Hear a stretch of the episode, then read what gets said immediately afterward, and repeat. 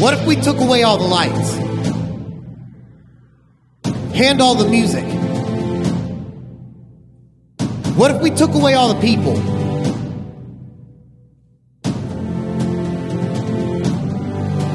What if we took away all the social media platforms? What would your foundation be?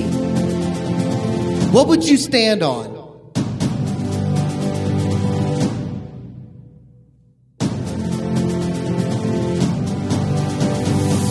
Jesus said that the mysteries of the kingdom of God were given for us to know, but they were given to them in parables.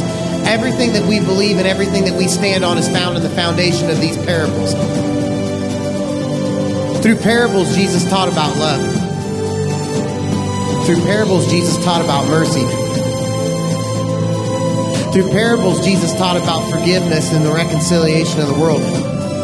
He used parables to fight the religious leadership of his day.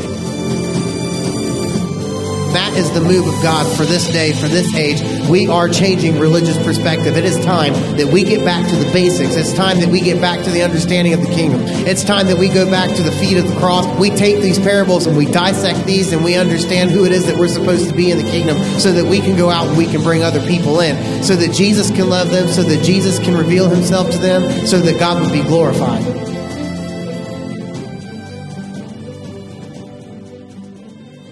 What's up, everybody? Welcome back to another installment in the Indeed and Truth Ministries podcast series. I'm Logan. I'm Amber. and we are here to continue our conversations in the parable series. And so far, things have been going fairly good. I'm going to go ahead and introduce our other hosts. Go ahead, Jason, say hi to everybody. I'm Jason. Hi, everybody. And uh, Brandon, go ahead and say hi to everybody. Hey, everybody. Um, you guys got anything you guys want to throw out here before we do the rundown on people reaching out to us? Any, any comments, questions, concerns? I'm just I joking. almost this forgot my name for a minute. I'm just kidding. But uh no, so uh, we got some good news. I got some exciting news, exact, uh, and we've already shared it with the team. But uh, we officially got our 501c3 status um, from the IRS, so that's pretty exciting for us. And um, you know, that's that's great. That's just really that's just really good. That's going to make a lot of things for us later on down the road really easy. Um, so I'm grateful for that. But we got that taken care of. Um, you want to give them the rundown about how they can reach out to? Uh, well, let's one of you two think you can do it. No, thank you. he says no, thank you. It's okay to laugh in the microphones, guys. Anyways, but uh, so uh, yeah. Um, do you want to go ahead and give them the rundown? Um, yeah, you can get a hold of us on um, Facebook, uh, Instagram, TikTok, and our website. TikTok is very inactive. Yes, we're not very active on there. We're still trying to figure it all out. Um, but Some of those dances are not okay. no, I don't get on there for that. but um, you can get a hold of us on our website as well. There's a little drop down tab um, when you click on that. It's on at indeed and in truth ministries.org. Okay. Uh, so indeed and intruthministries.org, like she said, contact tab. Um, you can reach out to us there. We got ebooks getting ready to drop. Um, hopefully be firing our devotions back up in April. Yes, and we've actually got people that are coming in and writing them, so it's not all just me anymore. So look forward to those. Yep. And uh, um, we're also going to be updating our team page. So we're going to be updating so you guys will be able to read about our team and stuff like that. And you guys will be able to read about their testimonies and their stories and stuff like that, whatever it is that they want to share on that. But we're going to be updating that here pretty soon. Um, and I think that's it. And I know we're talking about getting into video podcasting, and uh, we're still in the works on that, but we will work on it. I guess is a better way to say it. I don't know how else to say it. Um, so, anyways, that's it. Uh, so, I guess we're just going to kick this thing off. Um, you guys got any comments about? Uh, I know we're recording tonight, but the the episode for last week uh, just released. If you guys haven't listened to it, it was Rock or Sand, uh, is what we called it, and we just talked about being a wise person and being a foolish person. Um, has anybody got any comments about that before we kind of move on? And uh, go ahead, go ahead, Brandon. Go ahead. And just being hearers and doers of the word. okay, that, that's it. That's all you got. All that wisdom they dropped on him, and just that's it. It comes out in slow leaking. Slow leaking. It was Oh, a good my. point, though. I mean, The Bible that's- says that your belly will be a river of living water. It'll flow. There's no leaks. If you're leaking. Go ahead, laugh. It's okay. He's over there trying not to laugh in the microphone. It's hard not to laugh in the microphone, though. No, It it's really is. okay. I don't mind it. Go ahead. I mean, if if it's too loud, we'll just cut it out. No, I, I just listened to it today, and it was really a repetitive topic about uh, doing and hearing. So that was something I believe that was vital to the conversation. Yeah, no, definitely, it, and it is though. It's it's very repetitive, just like these. These, you know, I, I like I said, I think we could probably crack this open for a couple of weeks, but you know, this these are repetitive topics. But this was the simplicity of the kingdom. This was what Jesus paid a price for, and he hid the mysteries inside the parables. And actually, I'm glad you brought that up because that brings me. I want to go back over our foundational scripture, and we'll probably address it every couple of weeks or whatever. Uh, Matthew 13, 10 and 11. It says, And the disciples came and said unto him, Why speakest thou? uh, unto them in parables, and he answered and said to them, Because it is given unto you to know the mysteries of the kingdom of heaven, but to them it is not given. And so I know some things, some of our topics may seem very repetitive.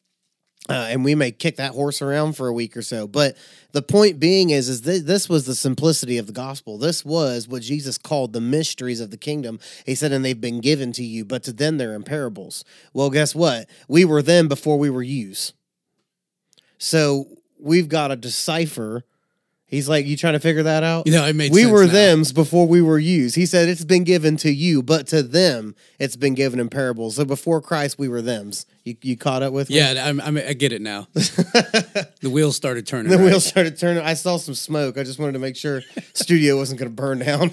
I think we get a lot of um, backlash if we made shirts that said "I'm not of them," but Oh, well, because of that comment. But I was about to say. Uh, I was thinking about shirts, and I was like, "Oh, that'd be really cool." And I was like, "No, no, no, it probably wouldn't." Oh no, I totally would do it. You know what? We're gonna we're gonna start a clothing line, and that's what we're gonna do. We were not them's them. before we were yous, and if someone's gonna be like, "What are you talking about?" Like Matthew 13, 10, and eleven. We're totally doing that. I'm gonna get everybody. I'm gonna get everybody in the staff. We're all gonna wear it, and the next time we go to the nursing homes, we can just wear them in there. See how many people. Oh, oh, I would love to get a hold of some. Whoa, oh, I, I, I, anyways, we're gonna move right settle along. down, Hal. Settle down. I'll get a hold of them. I'll straighten picture them somebody out. saying, "Hey, you." I'm gonna cut the sleeves off. Hey, Let them. me love you for a minute. Yeah, come here and let me love them for a minute. Oh That did not sound right at all. but uh anyways, so hey, so we know that the mysteries were given to us. Um and so this this week we're going to get into the unshrunk um the old cloth and old garment and the uh, old and new wineskin. So has somebody got Matthew 9, 16 and 17 pulled up here? Somebody already got it? Go ahead and read it. No man putteth a piece of new cloth onto an old garment, for that which is put in to fill it up taketh away from the garment, and the rent is made worse. Neither do men put new wine into old bottles, else the bottles break, and the wine runneth out, and the bottles perish. But they put new wine into new bottles, and both are preserved.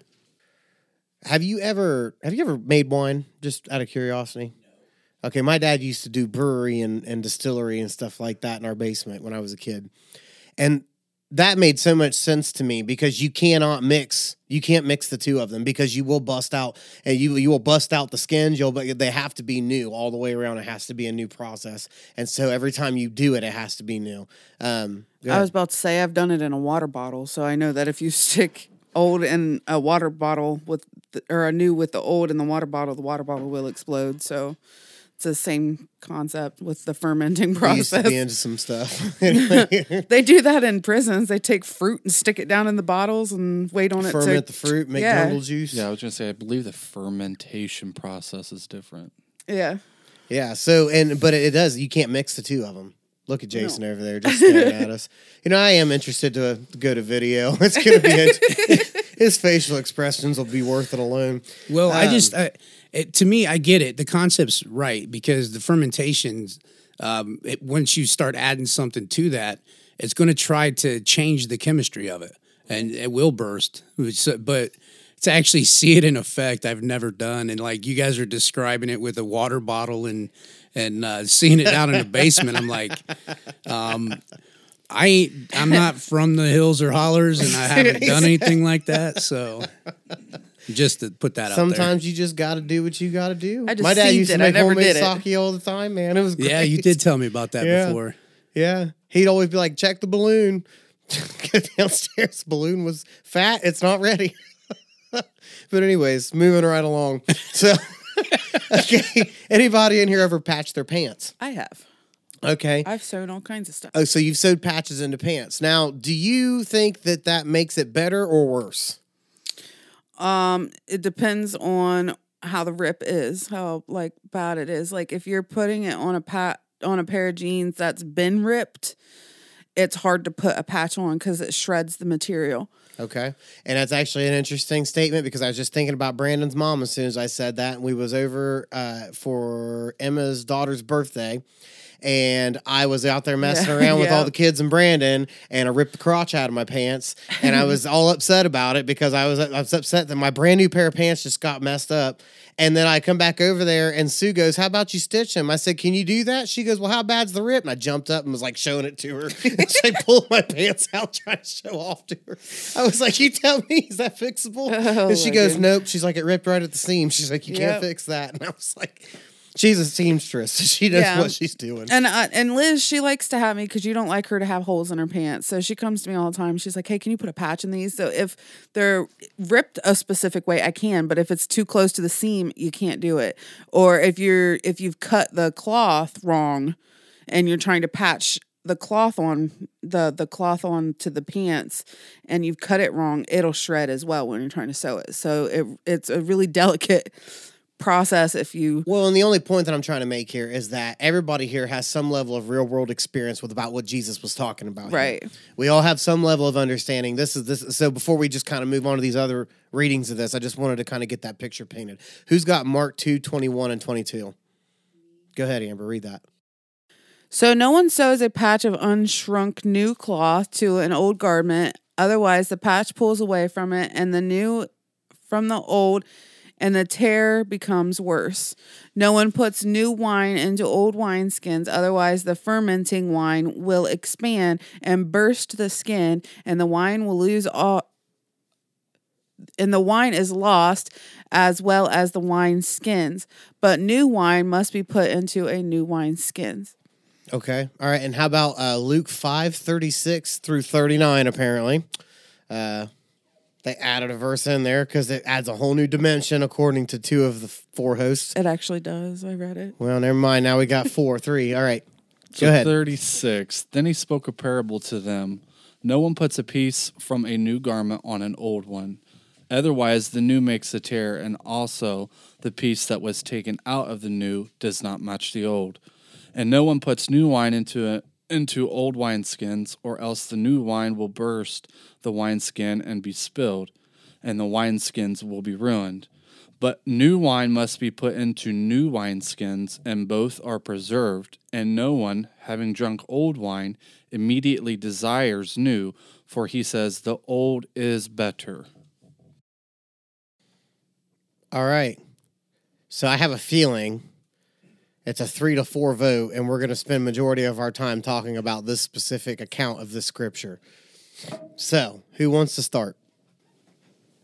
Go ahead, Jason. Pop it open. Go ahead, Jason. Okay, so I, I well, we discussed uh, right before uh, we started recording that I was having trouble with the understanding right there at the end of uh, of Luke in thirty nine. Can you read that last part again there in thirty nine? And no one, after drinking old wine, wishes for new, for he says the old is fine.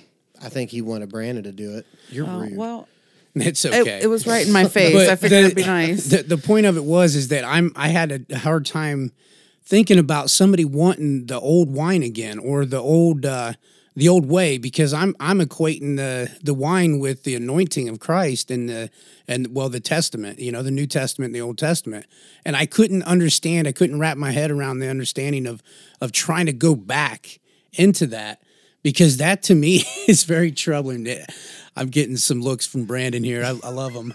He's over here like, again, the video would be great for that right there. yeah. He he uh, he put the two fingers together and then put three fingers up, almost like an okay, Okay, sign. son. I'm So gonna start anyway- narrating everything you guys do. I appreciate it. So Very anyway, delicately. that uh, Rubbed his leg. the understand the understanding for me. I'm sorry. I hope you edit that part. He did not rub my leg. Let's just No, put that into the world. No, you rubbed your leg. Oh. Anyways, moving right along. So, but my understanding was is I couldn't wrap my head around the idea of anybody wanting to go back. And you know, after you've tasted Jesus and you found out how sweet he was, why would you want to? Why would you want to return to the old ways and the sacrifice and the laws? You know, that to me, that just you're going back to works. You're you're going away from the grace of God and going back into works to where you have to sacrifice and you have to to make sure that you're living according to the law. in a comfortable way that you understood. That's what I'm getting out of it. Like you understood that way, you you were used to that way, and God forbid you have to change out of that way and do something different. Because sometimes, and that's something I've learned through transition and transition periods, is sometimes in those transitions we have to understand that there's a new way. There's a new way that we're about to open up in a, in a deeper way, I guess is the best way to put it. You know, that new anointing is coming, that deeper anointing is coming. So you're stepping into a new arena in that. And I, I think that's awesome. Like, See, I and I like that too because that actually describes how comfortable it is to be in the old. yeah. You know, just and that could be a way to describe it being better because it is comfortable. When you're trying to transition, even as a Christian, It's you're so transitioning into a deeper realm with God. It hurts, man. There's Yeah. growing pains that come with that. Because you got to cut everything off. Exactly. You're cutting, you're you're uh you're trying to understand and in doing so you you need to back away sometimes. You need to shut yourself off from certain things and you just need to get before the Lord and yeah, it, it is a sacrifice. You have to drop everything out just to find out you know what it is you're trying to transition into. The circumcision. How about Yes. What they you, talk about. Uh, Brandon? What do you think? What do you think? Don't worry about what I think yet. I think we have similar ideas. Um, actually, I think to get a better understanding, you may want to go up to like 33. It says, Then they said to him, Why do the disciples of John fast often and make prayers, and likewise those of the Pharisees, but yours, but yours eat and drink? and you can continue on, but I think it's just odd that he mentions the Pharisees and their ways.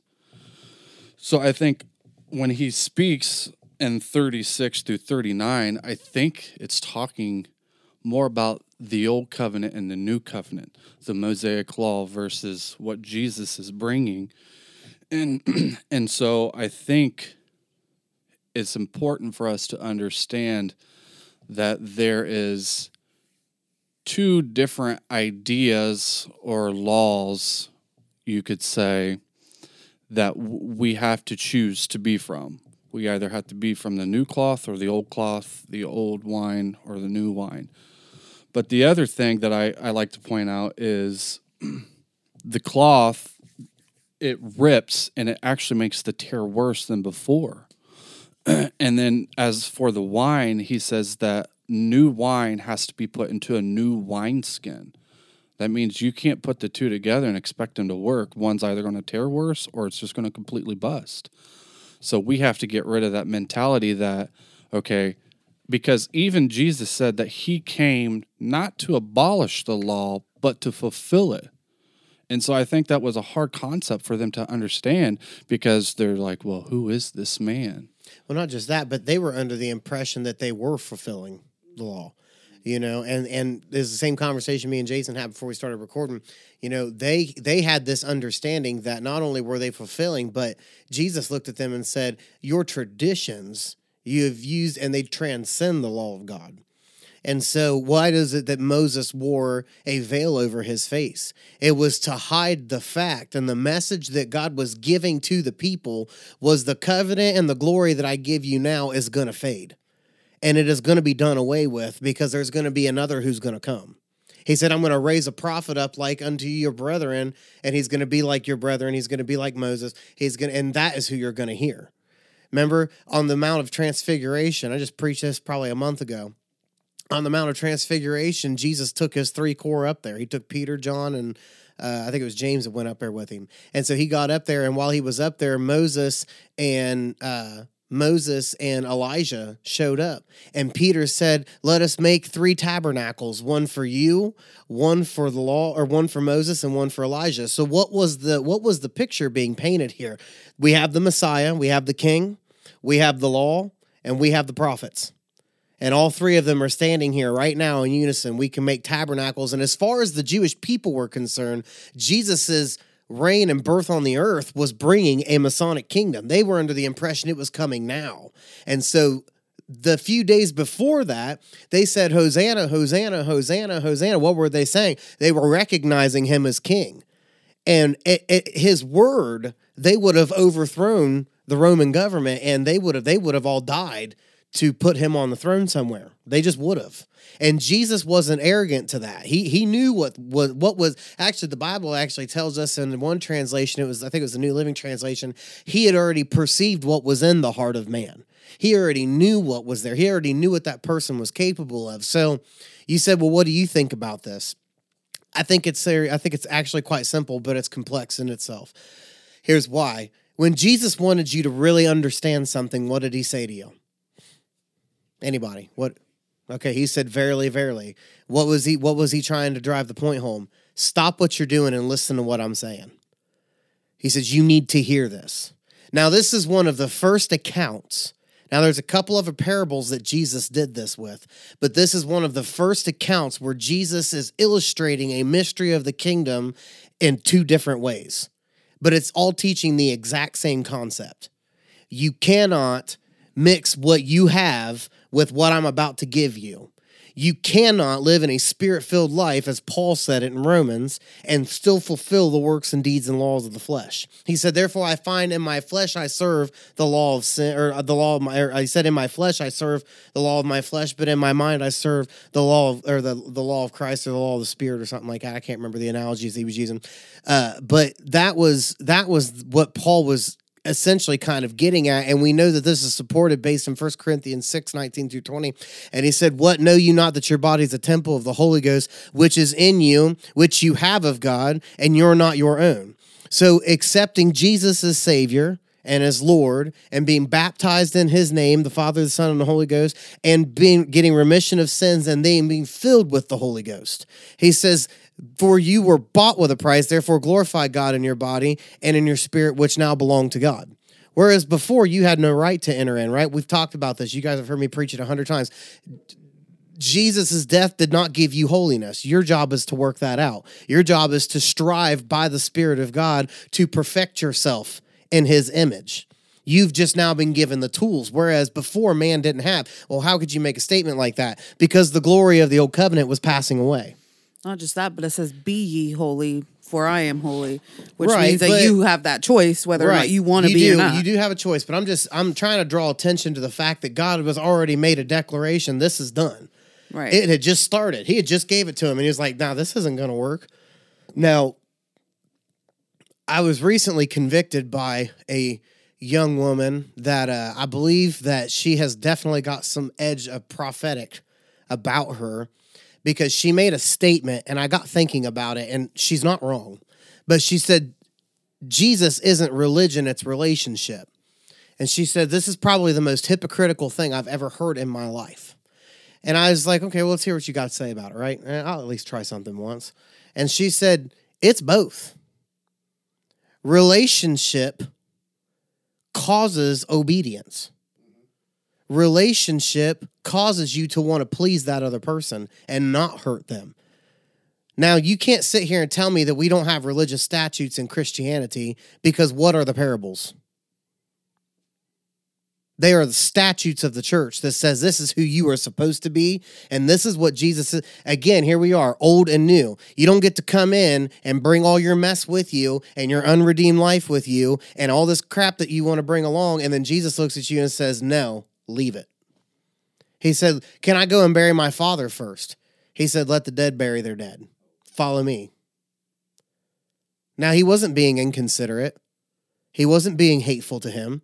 He was trying to teach that young man something. And actually, there was another guy that came and said, Which is the greatest commandment? And he and he told him, and he said, Well, I've kept all these things from my youth. And he says, Ah, you have. He said, But there's still yet one thing that you haven't done. Sell everything that you've got, give it to the poor, and come after me. And the Bible says that that young man left because he had great things. So you can't bring your materialism into the kingdom and think that you're going to get somewhere with it.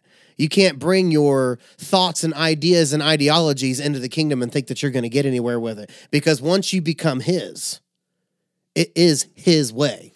Go ahead. I was going to say it comes back to I was listening to uh, Zonti. He did this teaching today and he was talking about being a complete vessel and emptying yourself out. And that's exactly what those people were doing. And that's what Jesus was telling them to do empty everything you have, whether it be physical or emotional, whatever baggage you're carrying, drop it now so that I can fill you with what I have. Now you got to be careful too, because if you're not allowing Jesus to fill you up or getting filled up with what what He's trying to teach you, He's got the uh, this the what is it uh, the unclean spirit.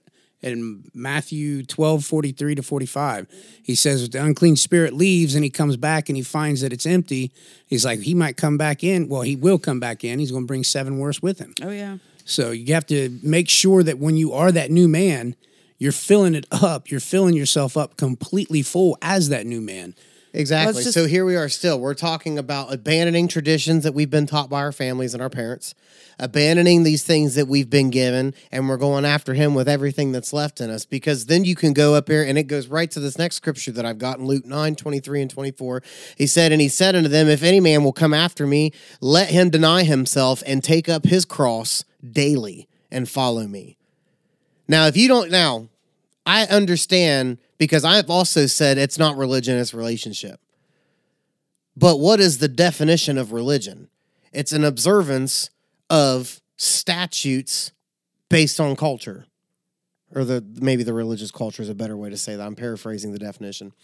So he said, You're going to take up your cross daily and you're going to follow me. So that means every day when you get up, do, Jason, do you have a choice to follow Christ? Well, we all have that choice, but no. When you get up point, in the no. morning, do you have a choice? yes, Do you have a free will? I do. Okay, J- Brandon, do you got a free will? Do you have a choice? Amber, do you got a free will? Do you have a choice? And I've got a free will and I've got a choice. So that, he said every day you're going to get up and do that. He said, For whosoever will save his life will lose it. But whosoever will lose his life for my sake, the same shall save it. So if you ask me, and like I said, I think there was a little bit of edge on her when she said that because I'm telling you what, man, it was like the Holy Ghost just drove a night right in, like right into my heart, and I was like, the, yeah, yeah, because he has an expectation for us. He has an expectation. You know, what did Paul say? He said, How much more greater condemnation would a person be thought worthy of if they died under the law? If they broke one part, they were a transgressor of it all, and they took him out and they stoned him. He said, How much more do you think somebody is thought worthy of punishment to have trodden the Son of God's blood under their feet? And that's what me and Jason were talking about beforehand. That's what Romans was talking about. That's what Hebrews was talking about. It was all coming back to this one concept. And like I said, I think Paul was grabbing it and was starting to recognize it. But like me and again, me and Jason talk in Hebrews 2 3, we get an understanding that the person writing this epistle is talking from secondhand experience. So it's something that's been passed down to him, and now he has a fuller revelation about what this means. I don't think Jesus was just identifying, you can't do this, but he was prophesying about the people who were going to do it. If somebody don't take this microphone, I'm telling you what, I'm gonna start really preaching. Yeah, but it's good stuff. Like I'm not, I'm ahead, not trying Amber. to stop it. I was just gonna what I'm saying, 'cause I'll keep going. because you were talking about what religious what religion is and religious. So I like when Did I, you pull a definition? For I me? really did. Cool. Let's hear it. Um, it says relating to or believing in a religion, a belief or a practice forming part of someone's thoughts about worship or a divine being, belonging or relating to a monas, mon, monastic. Is that Oxford? I don't know. Or other groups for those of literacy, people- literacy freaks and word police, Brandon. or other people of people who other group of people who are united by their religious practices treated or regarded with a devotion or a whatever that word is appropriate to worship So here we are again. Jesus said the mysteries of the kingdom were given to you. What are the mysteries of the kingdom? They are what governs the kingdom. It is how we are supposed to live. It's how we're supposed to reflect ourselves. And then he took it because the disciples, you got to understand something. The disciples were still not getting this. He spent three and a half years with them and they still couldn't understand this. And so he very simply looked at them and said, They'll know you by your love that you have for one another. So would would it be wrong to say that a lot of it is the choice? About what we bring into Christianity. Everything, everything that we do in our walk with God and our walk with Christ is a choice. It's all about choice. And it is. And it is. No, I don't I don't disagree with you. You got something to say? Well, yeah, I, I I like that idea too because well, not that idea, but that that thought process. Because if you're thinking about choice, uh, we are set free. We're set Oh, free from sin. So it is a choice now that we're making. If we go back into anything, if we touch anything unclean, it's a choice that we've made. Right. So you, like you said, you are choosing, and you go back to what you were saying about the scripture that says we take up our cross daily. You know, we have to change from glory to glory. We have to continue the walk and get cleaned off on everything that we're doing. And that's eh, without doing that, we're you know we're Not- making a bad choice. Not just that, but you know, as you were saying that, I was thinking about how not only that, but if you've laid everything out and laid everything down, you've already emptied yourself. So not only do you have a choice to be set free from those things, you're set free from yourself. All you have left now is to follow Jesus. What That's does all the you Bible got. tell us? The Bible says that you are tempted because you've been drawn away by your lust. Yeah. And so we know that we've talked about this before in podcasts, and you know, me and Brandon and all of us, we've talked about this. We know three of the major sins of life: the lust of the flesh, the lust of the eyes, and the pride of life. They were the same three things that uh, Satan took down at Eve with. It's the same three things he takes us down with every day. There was a woman at the women's conference that I had went to a couple weeks ago, Teresa Parks, Pastor Teresa Parks. She had made a comment. She said, "I can't stand it when people make that comment. Oh, when I get to heaven, I'm going to give Eve a piece of my mind." Because here's why: is because the fact that oh, she talked to Satan, she was deceived, da da da da. Well, aren't don't you talk to him every single day? Doesn't he get into your mind every single day, tempting you with something? Whether it be something small, whether it be something, you know, he's constantly trying to get into our mind doing something, making us have an ugly thought about somebody else or having an ugly thought about, oh, well, your husband, he's going to get on your nerves or he's just getting on your nerves or whatever. Like it's it's stupid stuff. And you and we have a choice in that moment, just like Eve did. It's all about You know, just I just thinking about something. You're talking about that. I want to I want to I want to reiterate something too. Everybody here understands that the disciples were devout Jews. Right? Everybody knows that. Because they knew based upon scripture who Jesus was. And so another aspect of this, so let's just tackle this from somebody, you know, I grew up with uh, parents who did witchcraft and stuff like that. So let's just tackle this from another angle. You know, we're talking about right now traditions and things that we bring over from our old lives and things that, you know, just follow us around and their mindsets and just different things that are hard for us to break. And so we carry those things around and we don't I don't think we really truly understand what it means to give it all. You know, as we grow in as we grow in maturity and as we grow in Christ, I think as time goes on, the Holy Ghost is not somebody who's going to come in and just tear it out of you. You know what I'm saying? He's going to weed some things, weed some things, weed some things, weed some things. And then as it starts to pop up, then he's going to grab it and he's going to say, okay, that's right here. You know, we got to get this one out now. You know what I'm saying? The, the weeds and the tares, we could take that in so many different directions. But, um, so something else that I want to point out here is that not only were they devout Jews, but Jesus was also telling them, you will have to relinquish every religious tie that you have to the Jewish church, to uh, the synagogue, to the Pharisees, to the Sadducees. You have no idea who those people were based on their religious backgrounds. Now, we have historical texts that give us ideas about who these people may have been. But you have nothing. Jesus doesn't identify nothing. The guys who wrote the Gospels don't identify nothing. They aren't talking about anything. And it goes all the way back to what Paul said. He said, I've done nothing. He said, the only thing I've ever claimed to know before you is Christ. And so those guys had the same confession. They had the same convictions. And the only thing that they ever confessed was who Christ was. But you don't know what their backgrounds were. So we know that, they, but we do know that they were Jews, and so I think that's another thing that Jesus was pointing out was that you will have to give it all up because you can't take the old garment and the new cloth and put them together. You can't take the old wine and new wine and mix them together. You're going to have to cut all these religious ties off of you. And we obviously know one disciple who had a problem with that. That was Peter. He was constantly messing stuff up, even went as far as assaulting. You know, could you imagine? I've wondered this a couple times. I wonder if he knew that dude.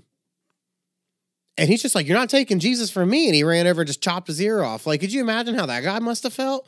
Like, bro, you just ate dinner at my house like two years ago. You know what I'm saying? You just took my ear off. Like, what's the matter with you? Could you imagine that? Those guards who came, I can't, dude, they had to know who they were.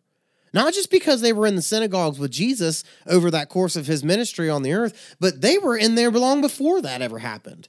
Well, later when uh, when Peter's at the synagogue when they're getting ready to try Jesus, he's he's standing there and they're recognized like, "Hey, aren't you one of him? Weren't you with him?" I'm pretty sure you were one of them. And obviously, we know the story where he denied him three times. But Go ahead, Brandon. Put some insight in this. You've been quiet way too long. Come on, give me something. There's a plethora of untapped knowledge in you. Let it spew out. No, that's uh that's kind of so that's why I liked verse 39 is because it says and no one having drunk old wine immediately desires new for he says the old is better. That's what the the Pharisees and the Sadducees were saying to Jesus. No, I like my ways. I don't want to take part in your covenant because I like being where I am right now. And I like how it says immediately desires because in different um, accounts in the Bible, it, it, there's a fermentation process. So just like us, there's a fermentation process with us breaking away from that old mindset to the new. And of course, when we first come to Jesus, like you had said, there's certain things that you're immediately cut off, and then there's there's other processes that have to take place for the Holy Spirit to say, yeah, we can deal with this now. So then it, it, it's a fermentation process. But that's why I really liked 39 because it really spoke to the idea that they had a problem with this new covenant. They didn't want to break it because they were setting high on the hog, so to speak. They didn't want to relinquish their power, any type of authority, any type of income, wealth. They just wanted to keep it all. And Jesus came to change all that. And so that's why I really like Luke's account because it seems like it gives a, a more in depth process. And I mean, even later when they go to the upper room and, and they break bread and wine with Jesus, he even says, The wine is my new covenant. You know, it, it's it's a little cool little thing to add in there, but it's something to think about because there is a process that has to take place and we have to be willing to let go of the old and embrace the new. And here we are, we're right back to the same thing. Religious. You know, like I said, I, I didn't forget about it. Don't worry. I was gonna I was gonna get into it. But you know, think about it like this. You know, if you're somebody who comes out of witchcraft, or you're somebody who comes out of, and really, quite honestly, at this point, uh, this new age group of people who are getting saved, they're coming out of witchcraft, and the problem Yeah. is, is they don't even realize that they were involved in it in the first place. You know, they thought they was just doing something new, and it's like, nah, bro, that's what they were doing in pagan seances, and you know, that's what my uncles and my dad used to sit outside naked doing. Like, I'm all aware about how the seance works. I'm all aware about how some of this stuff functions. So it's like you weren't some new age thing coming up with. This is an ancient pagan tradition that's been carried on for years and years. And the only thing the devil's done is he's dressed it up as something else and has convinced people, hey, come check this out. And people are doing it. So people are coming out of that. They don't even realize that. But see, they take those things. There was a lady me and Amber was dealing with one time. Now I'm going to tell you right now, that woman had a demon in her Oh yeah. she hands down had a demon in her and uh and i i knew it was in there um because she went to church with us that night and she didn't she said something was just telling her not to repeat that prayer that pastor phil was trying to pray Well, she stopped. Yeah, Like she started and she stopped right started the to say of it, and then she said no, and she just stopped and like walked away. Like yeah it so was it was the weirdest thing I've ever seen in my life. So she was telling Amber, so she's like chowing Amber, right? And Amber's just kind of like pointing her back at the word and stuff. So I show up later and we're sitting out there. We were out there till probably one, two o'clock in the morning, just sitting out there talking with her. She wouldn't come in the house. She didn't want to be in the house.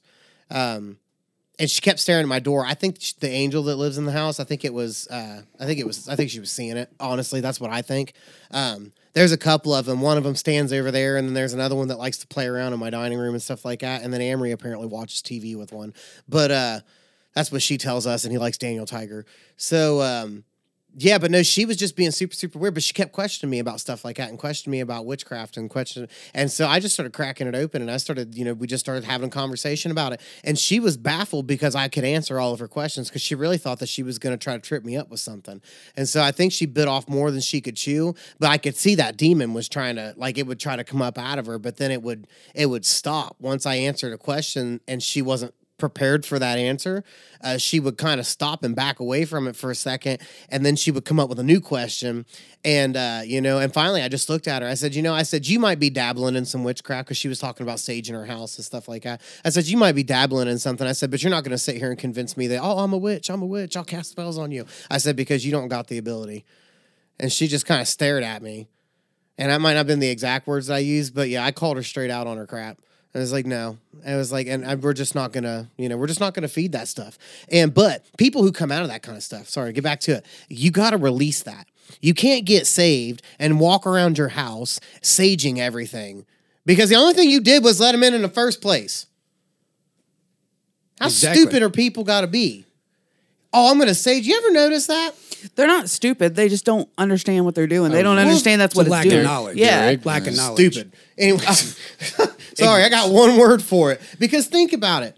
Oh, I'm having really, really bad dreams. The only thing you did was you subsided the familiar spirit that's been Now assigned you- to torment your life. I was about to say now you're going to open yourself up to those uh what are they called when you're like sleep paralysis because you done saged your house and opened up more portals like oh yeah, man. No, I'm telling you what, I could take you. I remember one time, and then I'm gonna have to come. I'm gonna have to come and say. I told you this is this is this is something I think we could go into a couple of weeks on because we've talked about old lifestyles and new lifestyles mixing.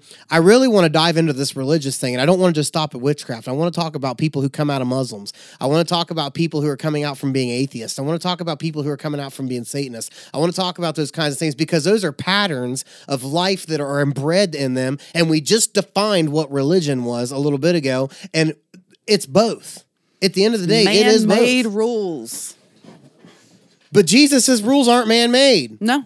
His his word. This is how the kingdom functions, and this is how it works. And if you want to succeed, sign up.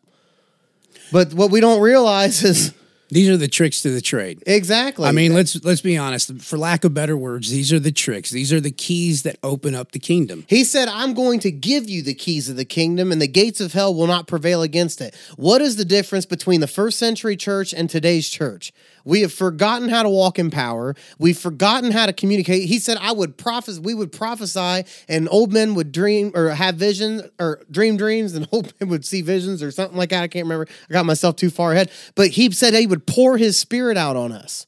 And so that is a constant pour. So we have a responsibility to tap in and conversate with God about where we're going to go next. And anytime that we do that, religious religious spirits will come and say, "Well, you are going too far in the opposite direction or we can't do that over here because this is not how we're doing things." Or we organize everything up under one organizational constitution and say, "Oh, well, we're not going to do that because that's just not how we do things." Look, that was the same religious mess that Jesus came and disrupted in the first Well, place. I was going to add to your keys of the kingdom statement there because you know Jesus it it's in scripture it says that Jesus had um defeated hell. He and I, and I had an analogy in my mind. He had went to hell, grabbed the keys and he handed it right to you. That's exactly what he did. When you get saved, that's what he's doing. He's handing them keys to you. This is what you've got now. Do with it what you will. But that's what I'm saying. So we've we've really strayed away from these, and we've gotten into the stuff like what we talked about with the sinner's prayer. Jesus never had a sinner's prayer, no. And we talked about an idea about why we thought that maybe somebody had done something like that because maybe people come, they don't really know how to approach the concept. But then we become so dogmatic and religious about it, buddy. If they didn't say the sinner's prayer and it wasn't the way the way. Baptists did it, or the way the Nazarenes did it, or the way the uh, Presbyterians or the you know United Methodists did it over here, like then we're like, oh no, they didn't get saved because they didn't do it our way.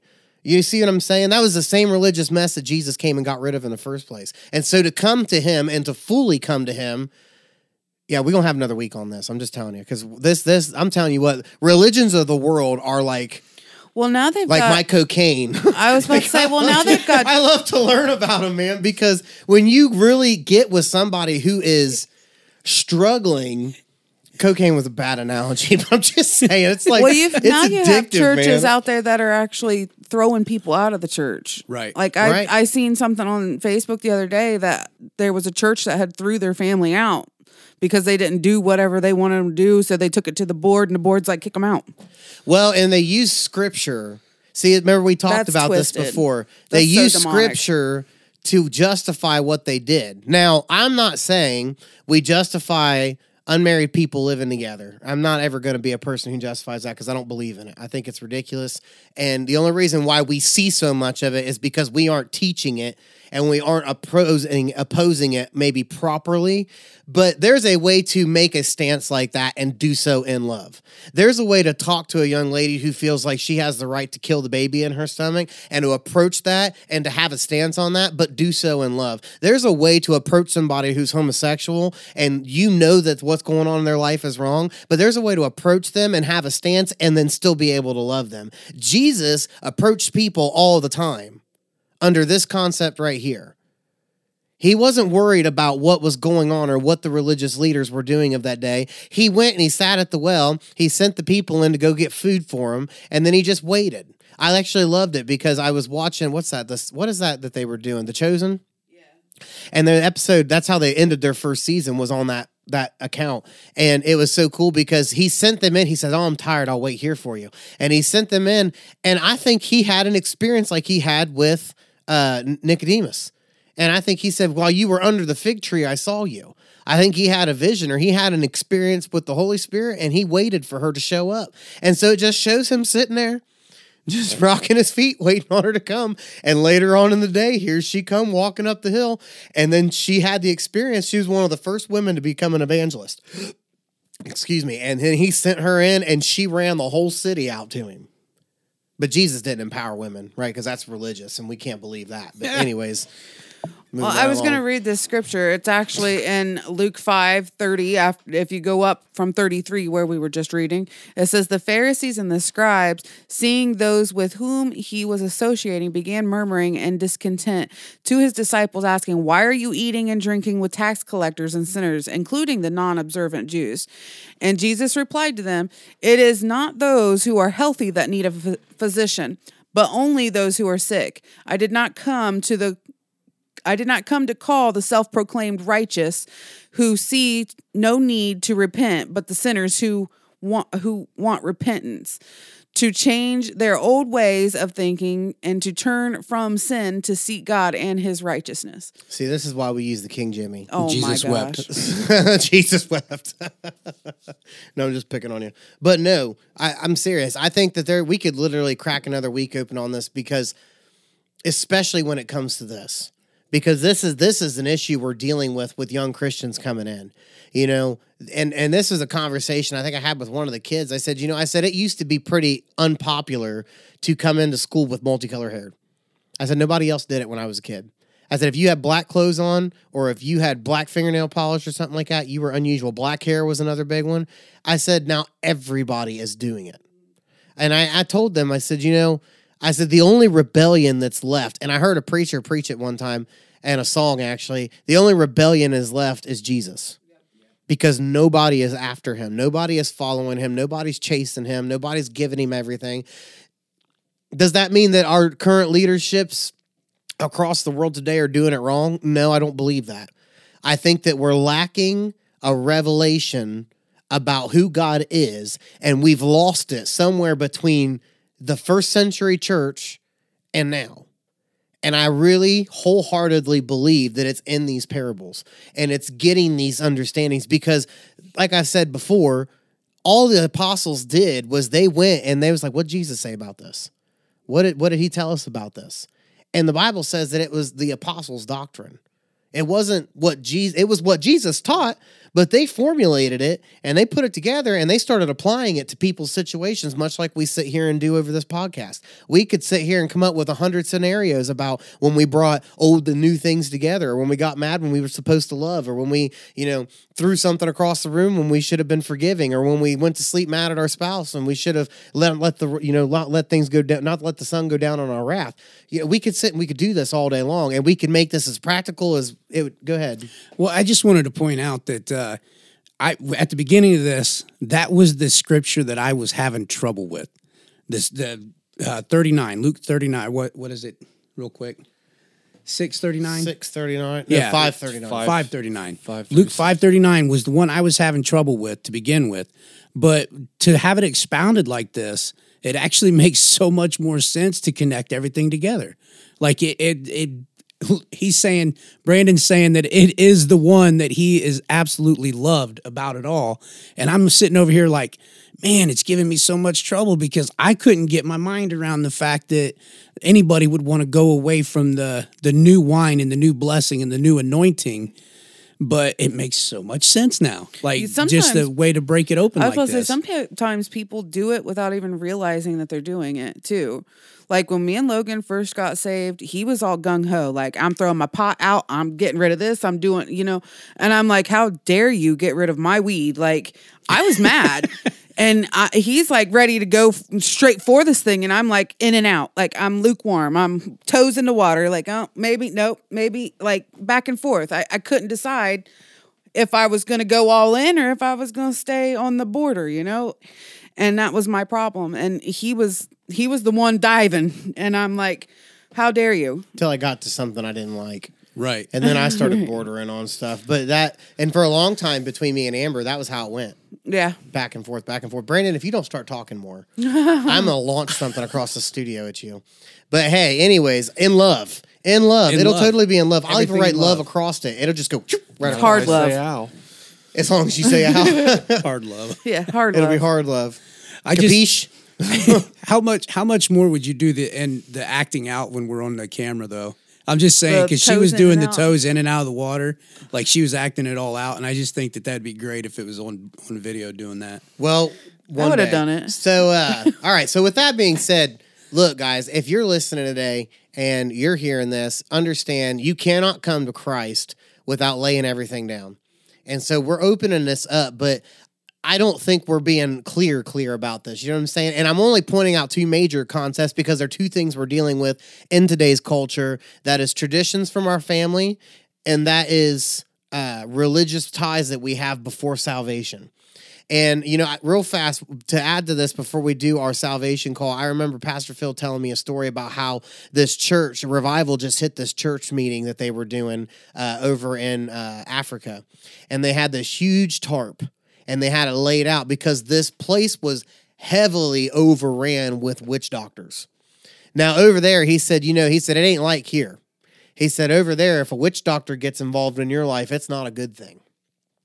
And he said that this, it, you know, all of a sudden things just exploded, man. And people started getting saved. Muslims were getting saved. Witch doctors were getting saved. Warlocks were getting saved. I mean, all these people that were just eh, subdued by the occult. They were all getting saved. And then past, I think it was Pastor Dosick, he said, now, he said, now that you've accepted Jesus as Lord, he said, you're going to prove it. He said, You're going to bring everything that you've got, all of the instruments that you use for unrighteousness, all the instrument, everything. He said, And you're going to put it on this tarp. He said, And we're going to burn it. And buddy, they had a bonfire outside of that church where and people were running up there and they were praising God. And they were, man, they were throwing this stuff right down in there because they understood this very, very simple concept. If I'm gonna go after him, I gotta give it all. And so we're gonna I really want to dive some more into religions specifically next week um, because I really think we did a really good job touching on on family ties and things like that because it's something I think we most of us probably have struggled with at some point because we're like, well, mom and dad always did it this way, and God, I know you want me to do it this way, but I'm struggling because I know I should do it this way, but like I find myself doing it this way, right? That was the that was the fight fight that Paul had. So I just want to I want to tell you first off that you know we are not inconsiderate to your weakness. You know, we're aware that that people struggle, and we're aware that uh, salvation is is something we're going to have to work on. The Bible says to walk out our salvation with fear and trembling, and not in, in a in a scared to death kind of way, but in a I mean, maybe partially, but you know, also uh, in in understanding who God is and understanding that He sees and and just being real. So I'm going to ask you right now to be real, and uh, if you would like to, I want you to repeat this prayer with me, because if you're saying I don't know Jesus, then I want to give you an opportunity to get an experience with Him. And so what I want you to say is just Father, in the name of Jesus, Lord, I give you my life, and I repent of my sin. And from this day forward, I'll live for you because you died for me. I ask that you wash me clean and that you would baptize me with the Holy Spirit. And I just thank you for it. In Jesus' name, amen. And uh, if you guys, if you guys accepted Jesus today, we really do want to know about it. Um, we want to celebrate with you. And I, we're getting closer and closer to the parable we're going to talk about about the sheep and the ninety nine and and how heaven celebrates over the sinner uh, because I, I, I really, I re- we really do. We just want to celebrate. We're just excited, and we want to know God's moving and doing stuff. You know, it's an encouragement to us to get feedback from people because you know sometimes we come in to sit down and feel like it's not worth it. You know, because we feel like we're not getting anywhere, we're not making an impact, and so you know, even though we only see seventeen views a an episode, it's exciting because while 10 of those may be from our own staff, seven of those people are not. And so, you know, we are reaching at least seven. And uh, that's the completion. So I guess I'll just be thankful, you know, that God's been God's counted us faithful to do something, uh, just to do something for Him, and just to do something to increase Him. So uh, please reach out and let us know. And uh, who wants to pray us out? Somebody. Don't all put your hands up at once. I'll do it. Okay. Heavenly Father, we just thank you for this word and we thank you for the hearts that you have given, Lord. And we thank you that everybody in here is completely different, Lord, and that you've given them different ways of talking and teaching, Lord. And I just give you praise for it because that just shows that every person that hears this is going to be touched by something different out of each of our mouths, Lord. And I just give you praise. I ask that it didn't fall on deaf ears, but that you would just allow it to ferment and that they would be able to go and do new things in you. And I thank you for it in Jesus' name. Amen. Amen. Hey guys, join back in with us next week, and we're going to crack open a part two of this, and uh, we're looking forward to it. So take care and God bless.